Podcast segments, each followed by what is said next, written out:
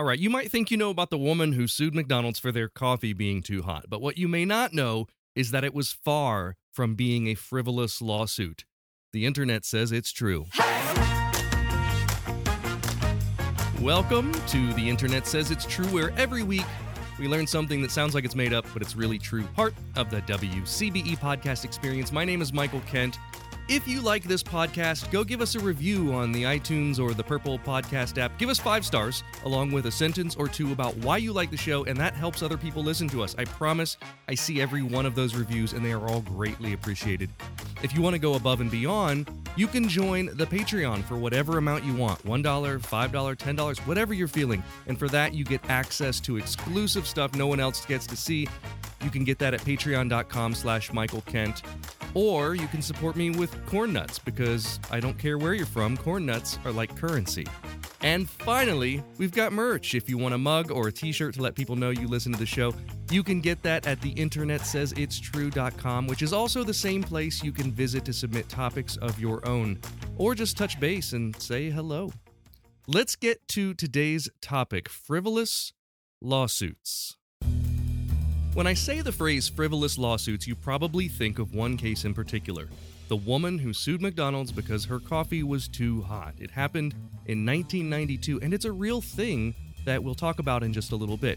But that case changed everything in the way that the American public sees lawsuits. It had a multifaceted effect. Once the public saw this lawsuit and judged it as frivolous, they expressed outrage and backlash at the legal system in general, started blaming everything on a bogged down legal system, and even engaged in actual frivolous lawsuits because once they saw it working once, they thought, why can't this work for me? So we saw some crazy lawsuits result, like there was an inmate who tried to sue himself for violating his civil rights or the guy who just happened to look like Michael Jordan, who sued the real Michael Jordan because people kept mistaking him for the famous basketball player, and he found that inconvenient. Or how about this one? A woman sued two little girls in Colorado because they delivered cookies to her home and it caused her a stress induced panic attack. All of these are examples of actual frivolous lawsuits. But the hot coffee at McDonald's lady? When you really look into it, it's not all that frivolous. Here's the story that you may have heard. An old woman was driving her car through the McDonald's drive through, got her coffee, put it between her legs, and it spilled on her, so she sued McDonald's because the hot coffee burned her a little. I mean, after all, we know that the court awarded this woman almost $3 million, and that makes an incredible headline. The public reaction was, You mean we've come to a place in society where you're not responsible if you spill a hot drink on yourself? Well, the real story is quite different than the legend that most people think they know. On February 27, 1992, Stella Liebeck was the passenger in a car being driven through a drive through at McDonald's in Albuquerque. Her grandson's Ford Probe didn't have cup holders, so she held her 49 cent cup of coffee in her hands until her grandson could pull over into a parking spot. Once the car was stopped, she wanted to add cream and sugar to the coffee. Needing both hands, she put the cup of coffee between her legs and pulled the far side of the lid up. When she did this, the whole cup tipped over into her legs and seat, pouring the entire cup of coffee. The result were burns over 16% of Liebeck's body, including third degree burns on 6% of her body. She was in the hospital for eight days undergoing skin grafts on her inner thighs and parts of her groin. She lost 20 pounds and was partially disabled for two years, needing constant care from her daughter. Now, if you're super brave and you're not squeamish, there are actual photos of Liebeck's burns on the internet. I remember when a teacher in college showed these as part of a class, and I have no idea what the class was or how these were pertinent, but I do remember the first time I saw them, and it completely changed my mind about this case. I had always thought of the case as one of these frivolous lawsuits until I saw how bad the burns actually were. They are awful. The truth is, Liebeck was wearing cotton sweatpants which absorbed and held the liquid next to her skin. The coffee had been served at between 180 and 190 degrees Fahrenheit.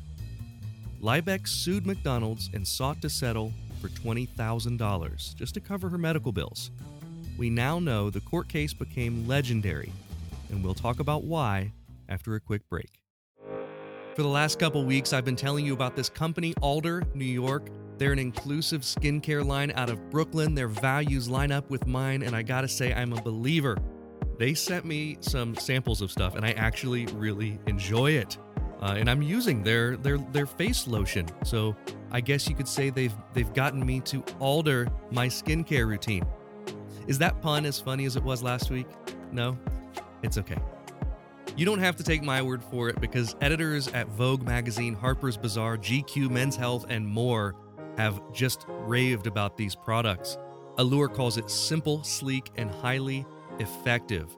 And the cool thing is, you know, when you hear about a skincare line out of Brooklyn, you think that's got to be super expensive, but not necessarily. They have things starting at $7.99. It's clean luxury skincare that doesn't have to break the bank. They make skincare products with dermatologist approved ingredients and plant powered actives. And because you are listening to this podcast right now, you get 15% off your first order. Go to aldernewyork.com. That's A L D E R New York.com. Use promo code INTERNET and you'll get 15% off your first order. Or just use the link in the show notes. We're living through the most dynamic time in human history, and what we do as leaders matter. We are the ones that create the leverage to shift directions of our companies, our nonprofits, and our communities. As a leader or an emerging leader, please join me for a dynamic conversation with top thought leaders, academics, and executives to learn more about how to elevate your leadership. I'm Maureen Metcalf. Join us at the WCBE podcast experience at wcbe.org. Let's get back to the story. When Stella Liebeck was burned by her cup of coffee at McDonald's, it put her in the hospital for over a week. All I remember is trying to get out of the car. I screamed, not realizing I was burned that bad. I knew I was in terrible pain. She and her daughter didn't set out to sue McDonald's for millions. Their response was actually pretty conservative. Liebeck and her daughter wrote a letter to the McDonald's Corporation asking for three things one, for the coffee machines to be checked in every store to make sure they are in proper working order and not overheating the coffee. Two, if the coffee machines are working properly, for McDonald's to evaluate the procedure and temperature to which the coffee should be heated. And three, they asked for $20,000 to cover actual and anticipated expenses. Stella's hospital bills were already more than $10,000, with more expected and the daughter had lost income from needing to take off work to provide home care for Stella. McDonald's offered $800. This, of course, escalated things, so Liebeck got an attorney and filed suit with U.S. District Court of New Mexico. They cited gross negligence, saying that McDonald's was selling a product that was unreasonably dangerous and defectively manufactured. They first asked to settle for $90,000. McDonald's refused, and Liebeck's lawyer raised it to $300,000. A mediator stepped in and suggested that $225,000 was an appropriate settlement amount. McDonald's refused again, so the case went to trial. It was during this time that several things came to light. McDonald's was serving their coffee at a temperature of between 180 and 190 degrees, and their reason for serving it so hot was that their customers were commuting and they wanted the coffee to remain hot during their drive to work in the morning. Experts testified that 190 degree coffee would produce third degree burns in just a matter of a few seconds. When you make a coffee at home, it's usually somewhere between 140 and 150 degrees, and if you put it into a ceramic mug, it cools it down even more than that. The trial also produced evidence that McDonald's had previously settled claims of people being burned by coffee that was too hot for as much as $500,000, and had been receiving reports about the coffee problem for the last 10 years, 700 of them. The jury ended up deciding that while 20% of the blame was on Stella Liebeck, 80% of the blame was on McDonald's. The coffee cup had a warning, but the jury decided it wasn't big enough. They awarded her $200,000 for compensatory damages and 2.7 million in punitive damages. This number was apparently arrived at because they thought an appropriate punishment for the restaurant would be 2 days of coffee sales worldwide. McDonald's made about $1.35 million a day in coffee sales. Now, that's not what the restaurant ended up paying. The judge reduced the punitive damages to something closer to 480,000, and the two parties ended up settling out of court. So nobody knows what the amount really was. it was a lot more than the $20,000 the Liebecks originally asked for. The news of the case blew up across the country, and regardless of the facts, the more intriguing headline was that this was a frivolous lawsuit. Those headlines were so effective that people still point to the McDonald's hot coffee case today, 30 years later, as a textbook case in the need to end frivolous lawsuits and to promote tort reform. The tort reform talk ramped up in the early and mid 90s. It was pushed by Republican lawmakers to protect businesses from lawsuits. They were pushing for a $250,000 cap on lawsuits from defective products. It was the result of corporations spending millions lobbying Congress to try to protect them from lawsuits brought by their own consumers. The U.S. Chamber of Commerce even lobbied to unseat judges who were opposed to tort reform that they wanted. President Clinton rejected the idea and by doing so helped protect families who need to sue based on faulty products and services. Here's an attorney, Adam Malone, at Emory School of Law, speaking on a panel about tort reform and reacting to a 2011 hot coffee documentary. What this all boils down to, to me, in my view, is the one thing that separates the United States of America from the rest of the world, in, in my view, is that we have the absolute right to self govern. And the two places that we do that are at the ballot box and in the jury box. And what tort reform is all about is about, uh, is about money, and it's about fear of you and your neighbors sitting in judgment of them. The uh, pro tort reform people said they don't really care what the facts are. I leaned over um, to Professor Vandal and said they, they really don't. That's, and that's what caps are all about. Regardless of whether or not you injure Michael Jordan's hand uh, so that he's totally disabled and unable to use it if it were injured during his prime, or you injure my hand. I mean, surely his hand is worth more than mine is if you were to compare it. But who's to say that some politician has the right, after taking campaign contributions from someone, to decide that the value of his hand is worth no more than $350,000? That's just wrong. So, what you thought you knew about the lady who got burned by McDonald's may not necessarily be the truth. Sometimes legends are hard to defeat when they're more interesting than the truth, and in this case, it wasn't a frivolous lawsuit. The coffee was just too damn hot.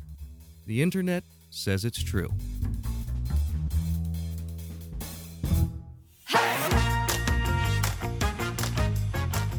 It's time for the part of the podcast where I call a friend, and today we're calling another magician friend of mine, Peter Boie. Peter is a magician who, like myself, performs on college campuses around the country. He's currently on tour with his show that I'm completely jealous of. It's called Summoning Spirits. Uh, and uh, what's going on, Peter? Good to see you. Good to see you too. Thanks for having me back. It's great to be uh, here with you. What were you on? Do you remember what we talked about last time you were on the show? It's been a long time. I don't remember. It's okay. I want to say matter. it had something to do with the president, but It very well could have been. Uh, but well, this this episode is is a weird one. There's no way that anyone would be um, a sort of. I, I guess maybe if you were a lawyer, you'd be an expert in this topic. But other than that, you wouldn't know about it. But regardless of all that, you're starting up your fall tour now. You have two shows. You have like your comedy magic show, and then you also have the summoning spirits show, which is sort of uh, it's ghost stories with magic, right? exactly, yeah. Uh, ghost stories and magic, creepy ghost stories combined with freaky magic that'll make you scream. That's kind of my elevator pit, I- pitch. and, I'm uh, so jealous of it because it's a it's got a like it's such a built-in market.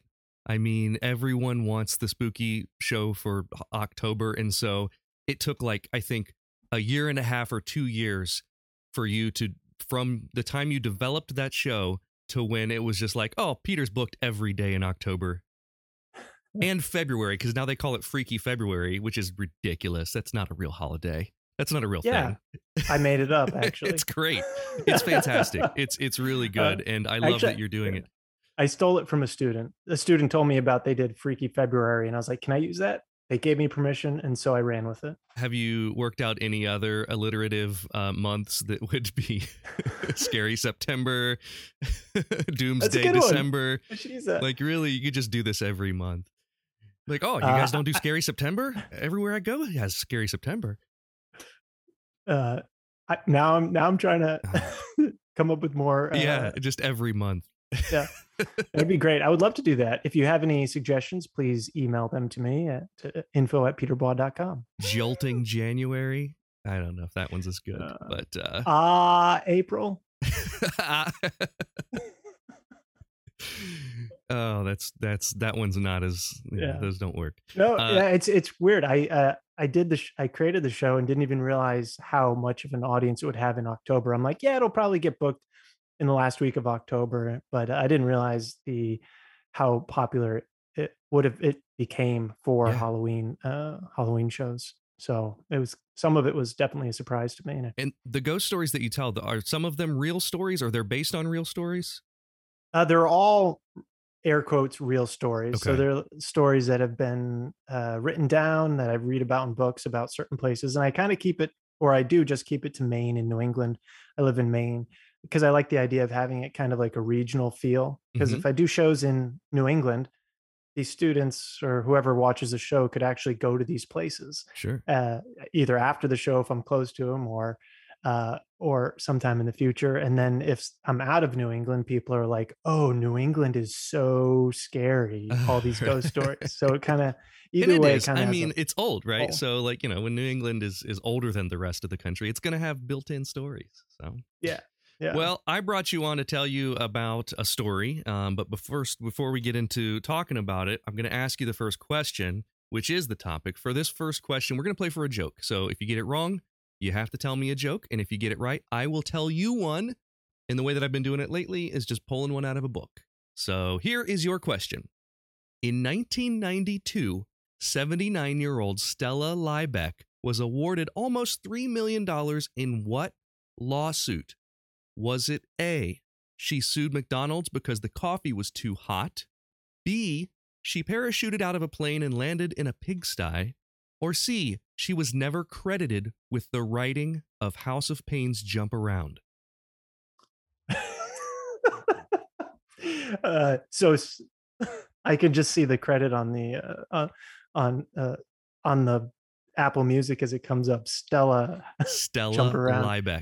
Uh, you know what? I think uh, you might be trying to get me to go for McDonald's, but I can't remember that the woman who won that lawsuit. But maybe you're not trying to fool me, or maybe it's obvious. Are you playing magician This is a simple mind tricks show, on me? I'm gonna go with a McDonald's. You are correct. It's McDonald's. I wasn't trying to. I just I thought you'd you know that one was. I I just really wanted to talk about an old lady writing House of Pain's Jump Around. I thought it would be hilarious uh, if that I- was true. I found it hilarious. Uh, okay, I got. I owe you a joke. Um, let's see here. Find one. A man comes home to find a notorious Czechoslovakian philanderer coming out of his wife's bedroom. He chases him down the hall, out the window, and down the fire escape. On his way down, the philanderer jumps into another apartment and says to the surprised tenant, Can you cash a small check? Oh, cash. C A C H E. Um, can you hide a small check with a Z? Ugh. That's from Dickson's Joke Treasury, available on Amazon.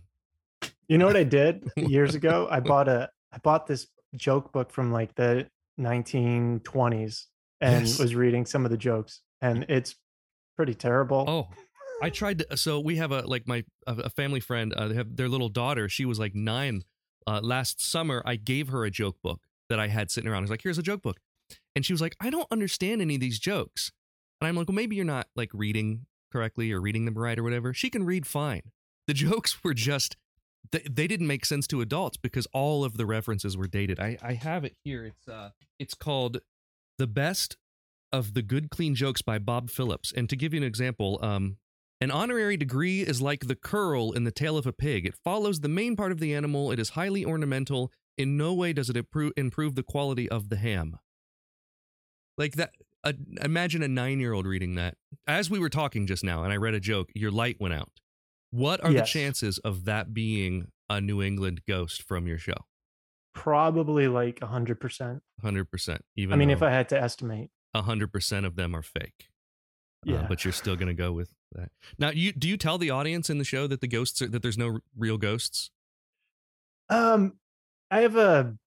I don't believe in disclaimers because people are going to believe what they believe no matter what. Because if I say this whole show is fake, they're Mhm. going to at the end of it, they'll if they want to believe there are ghosts, they're just going to be like, "Oh, he had to say that," or he's just trying to get us not to to throw us off the scent or something. And then Right. if I say these are super real ghosts, then all the skeptics will say he's full of it, and all the believers will believe. So it, it really doesn't matter what I say. Uh, but at the beginning, I I do state uh, there's a an opening monologue, and kind of the line is, um, "I'm a hardcore skeptic. Even I have a hard time uh, not believing, you know, believing not Sure. believing these." Yeah. So, um, and that's pretty much it. But uh, it didn't doesn't matter. Really Yeah, no, you're because people believe what they want. you're probably right. And even if they don't believe, it's still um, easy to suspend your disbelief with stuff like ghosts. I don't believe, and I go to ghost tours in every old city that I visit. You know, It's I've been to I I've mean, been to ghost tours are- in all over the country. Yeah, I mean they're fascinating because Yeah. you learn the stories of the people, and then the And- drama as to why they're uh, there's some sort of hook or drama that makes them want to haunt someplace or people. Absolutely. And like for example, you know, I did the one of the ghost tours in Savannah. And when you learn about the ghosts of Savannah, you're learning about the history of this city that has seen so many different battles and so many different um, times when large parts of the population died. So you're learning the history. You know, you're learning Mm. about Revolutionary War, the Civil War, the yel- the the um, yellow fever, you know, plagues, all these things that just killed large swaths of their population uh, because all of these stories are rooted in that stuff. So, yeah, some neat stuff. There was one one story in Savannah where they dug up uh, the basement of a house to put in like a wine cellar, and they found a whole bunch of um, British soldiers buried in the basement. That's creepy. Yeah, so there are a lot of stories about that one. Yeah, so so much Oh, cool stuff in. Savannah. Uh, but like the like New England, it's old, so that's why. Let's move on. Uh, for question two, for this question, we're gonna play for doing the dishes. So um, if you get it wrong, you have to immediately do the dishes when we're done here. If you get it right, Okay, I have to do I- my dishes. Oh, I thought I had to go to your house. And You can. dishes. You're welcome to, but my dishes might be done by the time you get here. I know you're a vegan, so you probably don't like your dishes don't get as dirty as mine. I feel. Uh, I feel like really? yeah, I feel like when you have like meat and fats, there's it's like dirtier. Whereas Yeah. although Mm. I, when I picture a vegan, I'm just picturing like you know fruits and vegetables. I don't think of all the sauces. Yeah. Uh, well, you know, we we have fats in the form of like olive oils, Okay, okay. you know, seed oils, olive That's oil, true. avocado oil, uh, canola oil, My gosh, avocados. I I have learned that I like avocados, so I I'm ready to be a vegan. Yeah, Uh, go not, for it. I, it's such a big switch. How long did it take you to convert? Um, I didn't even start doing it with the intent to become vegan. I was just thinking I need to eat more vegetables, and Mm. then I stopped eating red meat. I would have a burger occasionally, but and then I just started eating more vegetables, and then I'm like, oh, I can eat vegetables as you know. I realized I wasn't so reliant on Sure. meat anymore because I grew up meat and potatoes type of family. Yeah, me too. And then uh, then I'm like, oh, I could probably try it. And then I tried it. And I was like, oh, it's not too hard. And uh, it was actually kind of fun to find new recipes and cook differently and cook new things and new tastes, new spices that I've never tried before. And uh, yeah, I don't know. The transition was probably over like six months or so. yeah, and you just, you go on the road and you just have to eat more like Indian food, Mexican food when you're on the road. Yeah, Indian food, Mexican food, Yeah. uh, Mediterranean. hmm uh, or a lot of veggie burgers.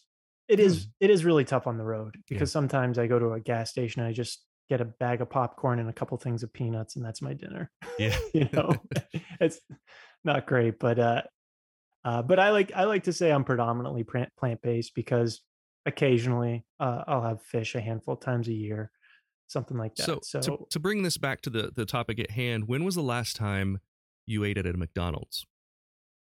I eat at McDonald's all the time. What do you get at McDonald's that's that's vegan friendly? Uh, I get well, I eat breakfast there, so oatmeal Okay, without the cream and a hash brown and a hash and a brown. coffee. Yeah. Yes, yes.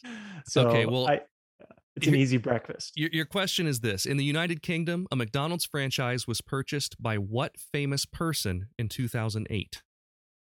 Was it A. Gordon Ramsay, B. Emma Watson, or C. Queen Elizabeth II? I, you know, I don't see Gordon Ramsay because he couldn't turn it into anything. That that does not make sense to me. Emma Watson Watson makes a lot of sense, right? She's young person, flush with money, and she probably like loves McDonald's or wanted a McDonald's, and there wasn't one around. And I'm going B. Emma Watson. The answer is C. Queen What? Elizabeth II. Yes, Emma Watson, uh, born in 1990, would be very young to own a restaurant, although she did get very Wait. rich at a very young age. Yeah. What year was that? Did you say Uh, 2008. 2008. Yeah. So, that'd be 18. Not yeah, she's but I guess she was very famous by the time she was that that was very very Yeah. rich by the time she was 18. So she very well could have. But the answer is that Her Majesty purchased a retail park near Windsor Castle where the branch of the fast food chain is located. Uh, the Bath Road Retail Park in I don't know how to say this Slough Slough S L O U G H. My my United Kingdom uh, listeners will tell me how to say that Slough. Uh, it's visible from the Queen's Quarters in Windsor Castle. It was bought by the Crown Estate uh, for 92 million pounds. So she owns. Wow. I don't know if she still owns this, but that was the story in 2008. That's So, pretty incredible. I, it I is. w- I would have guessed Gordon Ramsay before the Queen Yeah, right. because that Uh, would have been like an maybe an ironic purchase by Yeah, by Gordon. just I think if you're Gordon Ramsay, it would be fun to tell your friends, uh, "Come eat at my restaurant," and then you just take them to McDonald's. And you're like, "What? I own it." Or you take them to McDonald's and they have like the most luxurious Big Mac they've ever had in their life that you've you know put Gordon Yeah. Ramsay stamp It on. looks like a McDonald's, but you go in and it's all the same stuff, but it's like just gourmet. good. Yeah, Yeah. that- this is an actually a really great idea for McDonald's to do.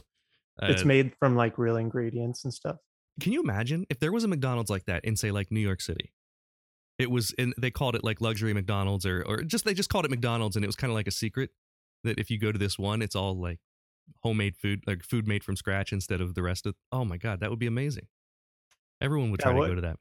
Uh, so you have to do the dishes. I'm sorry to tell you. That's uh, so uh, it's going to be very difficult after this. I'm just going to go upstairs and uh, press a button. It's going to be you don't have you don't have hand wash dishes. hell no. Are you one of those families that you don't buy a mug that isn't dishwasher safe? Um, good question. I don't really buy mugs. Not a not a mug buyer. No. I feel like we have a lot of mugs in this house.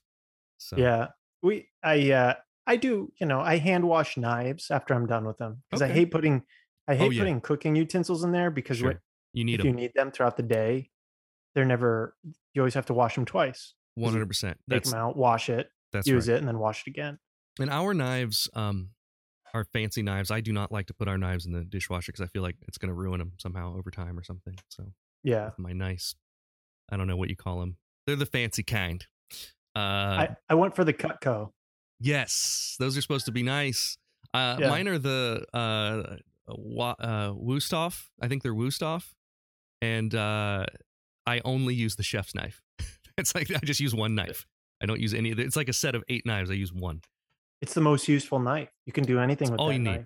It's all you need. The only thing it's not great for is uh, uh, cutting open a, uh, a turkey, like through the skin and the meat. I like to use a bread knife for that. It's serrated, uh, but you don't have to Hmm. worry about that because uh, you know tofurkey can be cut with a butter knife.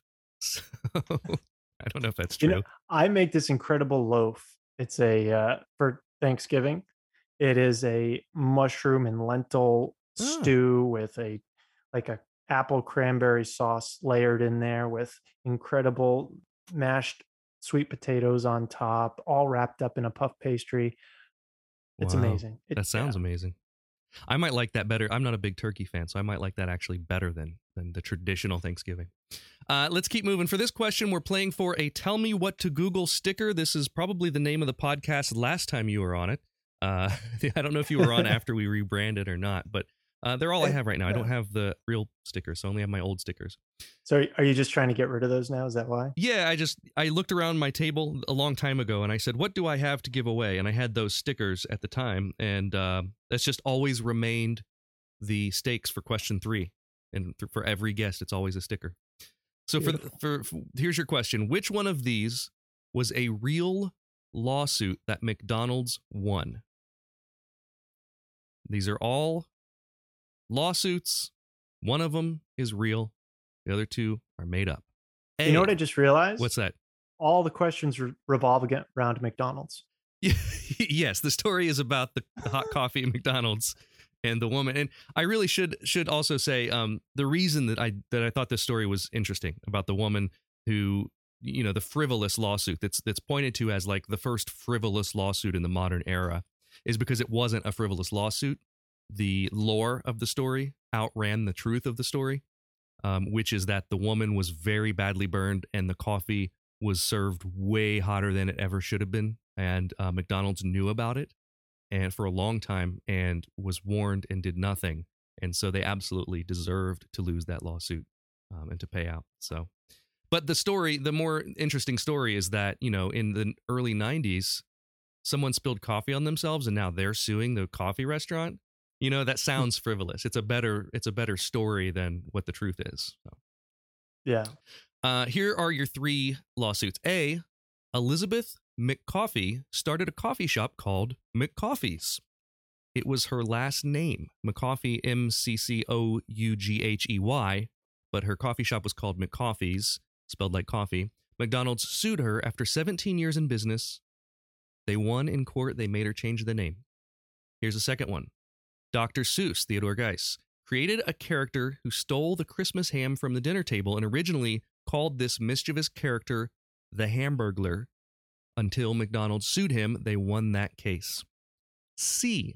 John Ramos, or is it John Ramos? Ramos of Madison, Wisconsin, installed a ball pit in his family pizza restaurant and was sued by McDonald's, who claimed that it was a proprietary part of their playland area.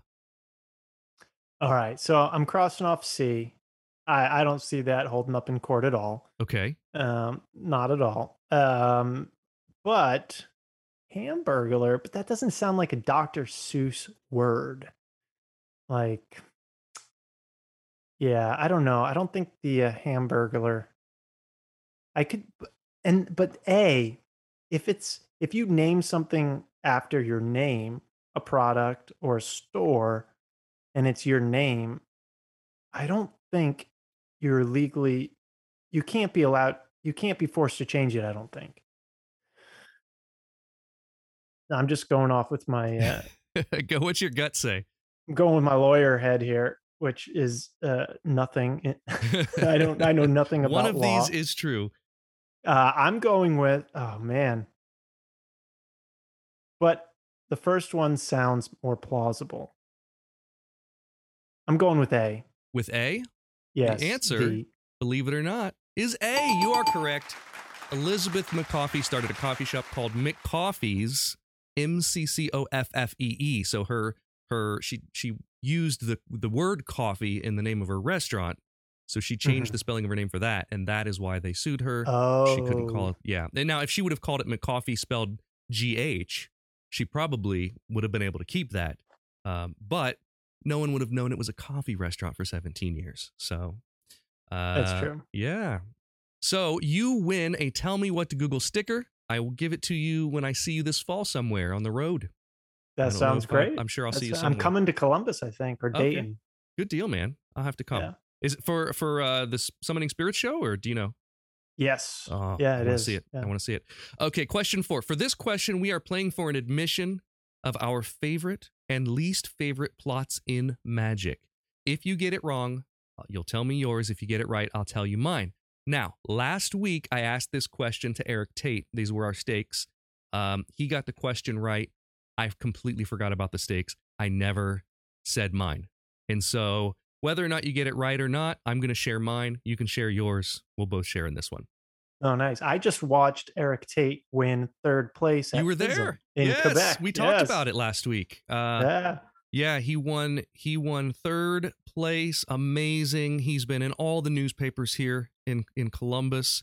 Um, it's been fantastic. And one of the cool things that you may not have known about his performance as you watched it is um, Eric relied a lot on local artists for that act. Uh, so the music was locally sourced. The wardrobe was made by people here in Columbus. His art direction, everything was from people in in Central Ohio, and that was Oh sort of wow. yeah. Yeah, I did not know that. Sort and that's actually the first time I got to meet him. Um, I was hanging out with Diddleman a lot, and he Yeah. introduced me to him. Super nice guy. super nice Very guy. cool. Yeah, I like Eric. Uh, so here's uh three frivolous frivolous lawsuits. One of these actually happened. Here you go.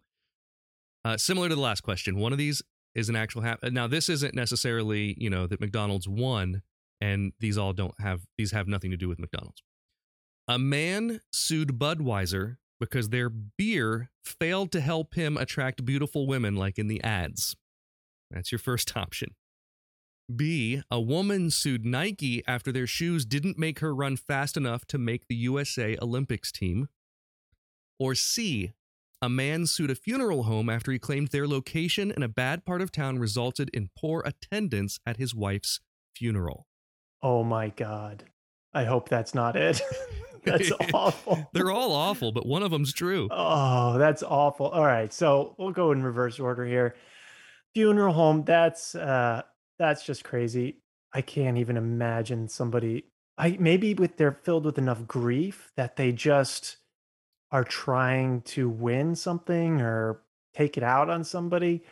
Um but then again he chose the funeral home and he he he knew its location before and so you know i'm not buying number three uh number two failed to win the olympic get on the olympic team i feel like if you're at that level you have to be smarter like if you're about to almost if you're on the cusp of making an olympic team you know you have to be smarter than that i think and i mean you've gone through a lot of shoes at that point there's no way but I have to go with the guy that thought he could attract lots of females and blame it on beer because uh, that just sounds right.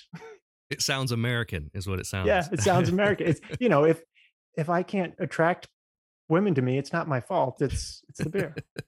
well, Peter, you are correct. Once again, you're doing well. You uh the man sued Budweiser because their beer failed to help him attract beautiful women. You are 3 for 4. Sad, lonely Richard Overton filed a lawsuit against Anheuser-Busch in the early 90s.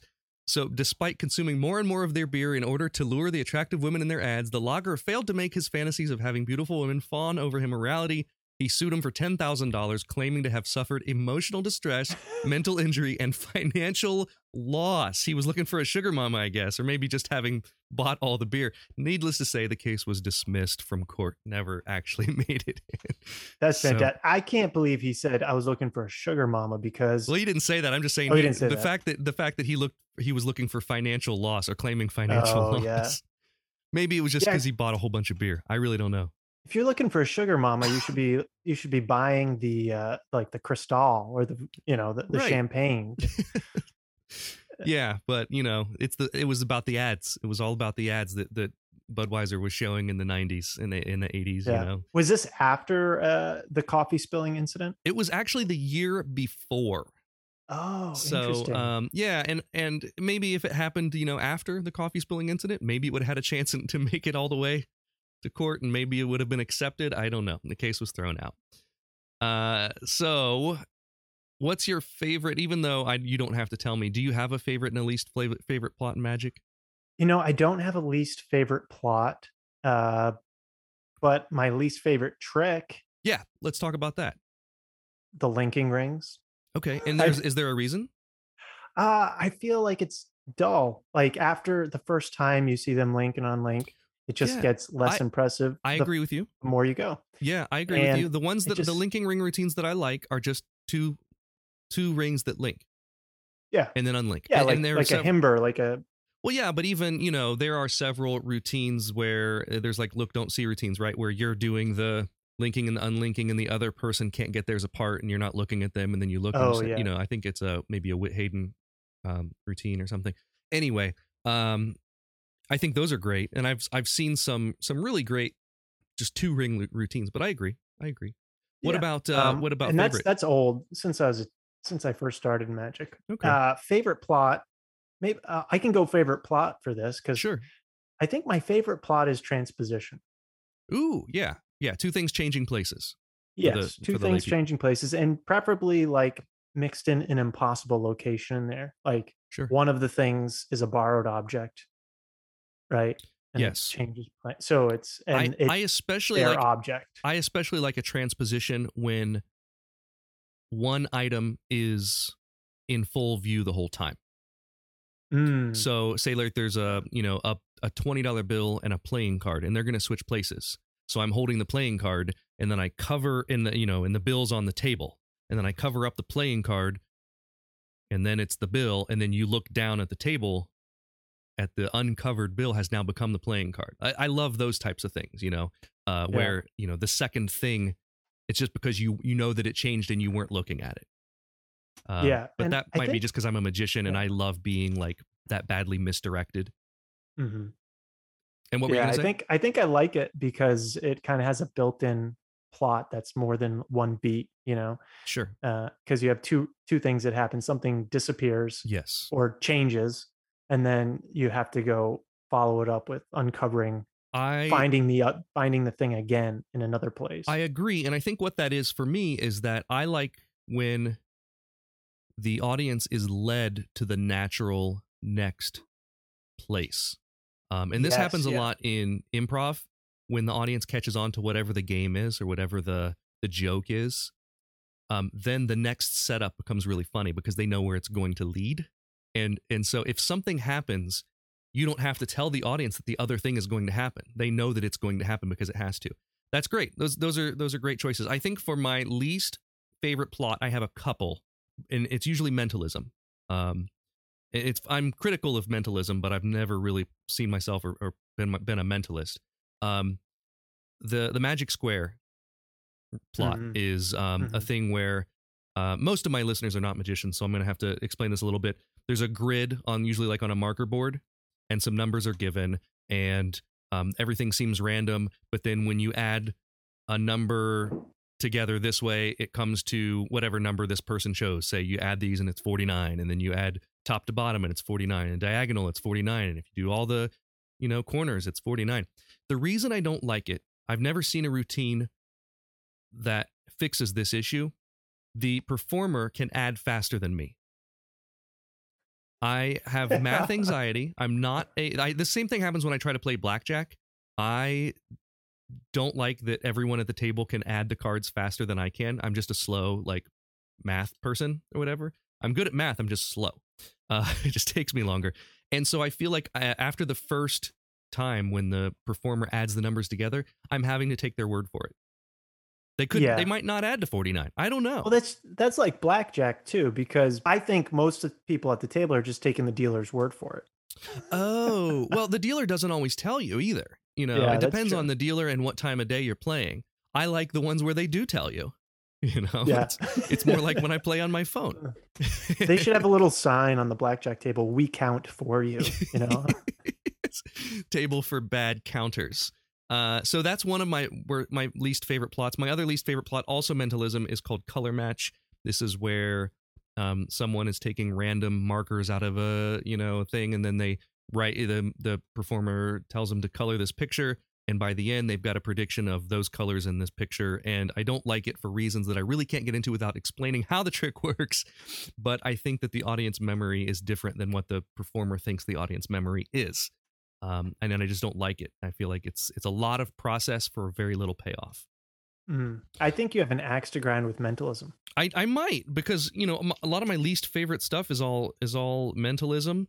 Um, you know, I have I I, I in terms of plots that I love. Uh, I was gonna say a simple vanish. Um, in, in under impossible conditions. I I think of Mm. um, Derek DelGaudio's In and of Itself, which you can watch on Hulu, I believe. um, in where he builds a, a house of cards around a brick on a table, very slowly and methodically, and then he blows the house, house of cards over, and the and the brick is just gone. I I love things like that. There's there was an appearance that Copperfield used to do that was kind of like this. He only did it for like one year, in which they were building sort of a shadow box on stage, uh, and and he he it, it's the opposite. So his was a an appearance, I believe. This the routine starts with him leaving up the aisle, and you see him go out the back of the theater. Meanwhile, his assistants are building this shadow box on stage that you can see light through, and then he just he's inside the shadow box. I think things that are really slow and melodic, methodical, um, and completely impossible when presenting something that's very physical, magic, something appearing or disappearing. I really enjoy that type of thing. Um, My favorite vanish is called impression vanish. There's there, I've seen someone do this now, and this is something I think even if you're not a magician, you can look for online. And what it is is, uh, you know, you used to like do, you know, you've seen people do like grave rubbings, um, where you take a piece of paper and you like you run o- rub over it with a pencil or some chalk, and then you can see an impression on the on the paper. You can do that with like a penny, and at the end, uh, the penny's gone. You, and you can still see the impression of the penny on the paper. It was definitely there. Uh, and for those of you um, not who don't know this, Peter, this is Peter's trick. He invented this. he makes the money when you buy it. So look up impression vanish at your favorite magic shop. Yeah, that's shameless plug there. Yeah. But uh, that was interesting because when I did make that, you you were talking about like, and I agree, Derek DelGaudio's Vanish of Brick is amazing and beautiful. Uh, because a lot of times when you vanish something as a magician, you always want to bring it back, or you usually bring it back, Sure. you know, um, because it feels incomplete to the audience. Yeah. But I just love the idea of making something vanish and having it so deceiving that you don't have to bring it back Right. and or you don't do it to leave the audience unsettled like where did it go it was so impossible they have no clue where it is Sure. or where it went and you just leave them with that well it's almost like a note of dissonance in uh ending on a note of dissonance in a song or something like that Yeah. I mean, it, you know, it- and if if it doesn't come back, then it really vanished. yeah yeah If it comes back, Exactly. it was somewhere nearby.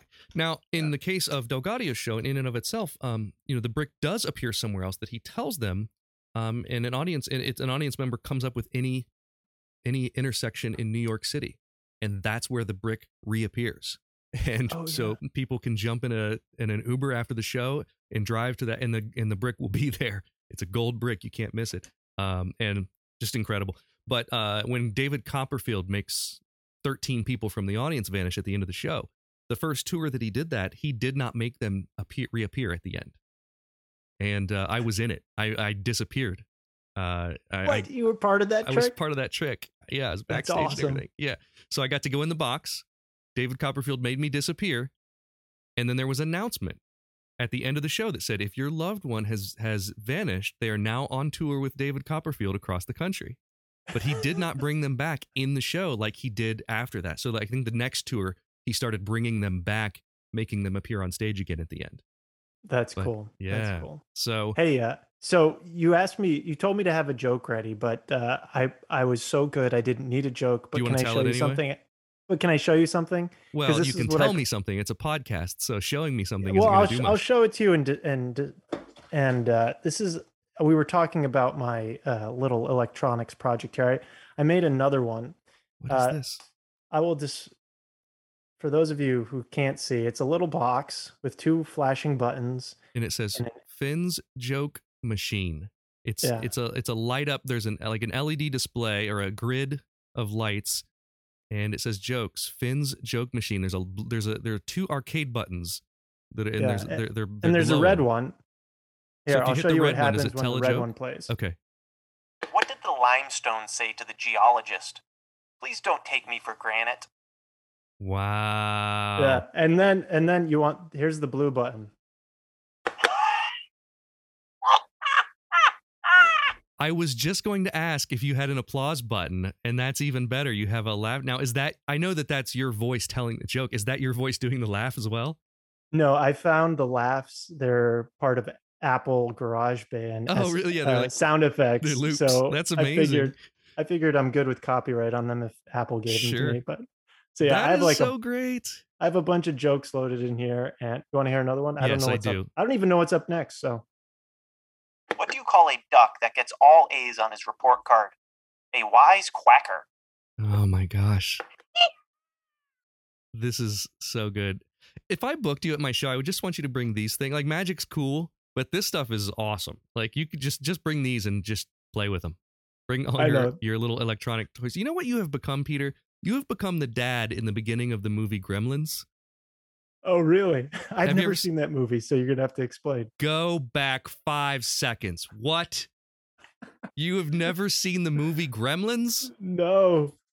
Okay. Well, remember how I said that you have to do the dishes? No Uh, yeah. longer do you have to do, do the dishes for the one question you missed so far. You have to watch the movie Gremlins, new stakes after the fact. Much more important than doing the dishes.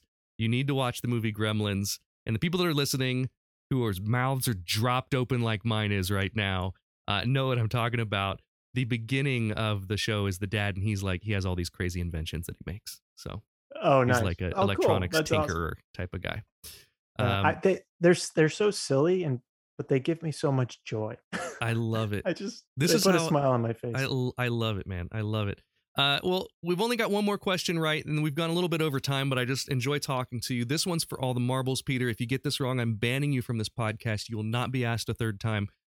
Here is your question What is your number one travel tip?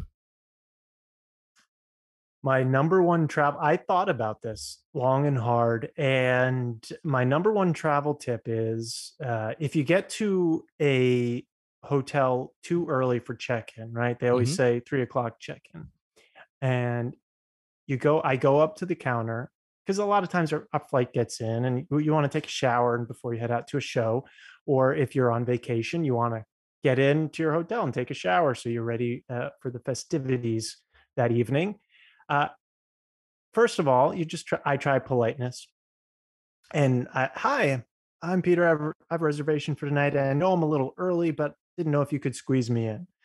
And I don't have any preference on room. If that doesn't work, oh, we we were booked solid last night. Uh, we don't have any rooms, or we don't have your room ready, and they're not willing to switch you to another room in the computer because sometimes you get front desk people like that. Uh, if they say that, then you this is my tip you just there's always a couch in the lobby you say okay that's fine i'm just going to hang out right over here you just let me know when it's ready and you go over and you sit down and maybe you take out your computer and then maybe you take off your shoes and you put your feet on the coffee table. Maybe you lay down. Maybe you close your eyes for a little bit of a nap. Maybe you open up your suitcase and a pair of dirty underwear falls out. Um maybe i mean there's a lot of you get where i'm going. Maybe Yeah. you uh, take out your floss and start getting that piece of apple that's been stuck in there for a while uh, you could do that maybe even a little bit of teeth brushing uh, that could work uh, so you know do what makes you feel comfortable but The, but do what makes them feel uncomfortable Yeah, the premise being this is a business and this is their lobby and this is the face of their business. And uh, it's it's then in their best interest to not sit there and, and watch you do that for the sake of themselves and for their for their future Mm. guests. Uh, that's great, man. I, that is that is all great advice and and very um a common situation in in my travels. I know that because I I take the first flight out usually just for forgiveness, you know, so I can in case there's a travel delay, I can still make it to the city in time. And I I get to the airport or I get to the hotel early so often. And uh, Yeah. and um, yeah, we're always asking to be let in early, and uh, it can be. Usually, it goes smoothly, and people are nice, and if they have a room available, they'll switch things out for me. Uh, actually, I ran into this over my last show.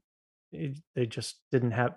He wasn't willing to push put me into a different room that was ready because I booked on Priceline, and apparently it's not allowed. yeah, And oh, that's another thing. If you book on those uh, discount sites, they always treat you like crap. yeah, because they're not getting Or- paid as much, right? right. Yeah. So, but uh, but yeah, if you just kind of make your home in the lobby, usually within 30 minutes they found a room for me. So That is uh that is wonderful advice and a right answer, Peter. You went four for five today, which is fantastic. I am happy to have you back on the show again. You can learn where to see Peter Boie on his website. It is uh, peterboie.com. Now, Boie is spelled B O I E, correct? That is correct. And if you can't remember that, petermagician.com. Peter Magician. Uh, I, I, I really appreciate you coming on, man, and uh, best of luck with your travels this fall. I can't wait to see you on the road some sometime somewhere. Yeah, man. Thanks for having me back. It is great to uh, see and talk to you.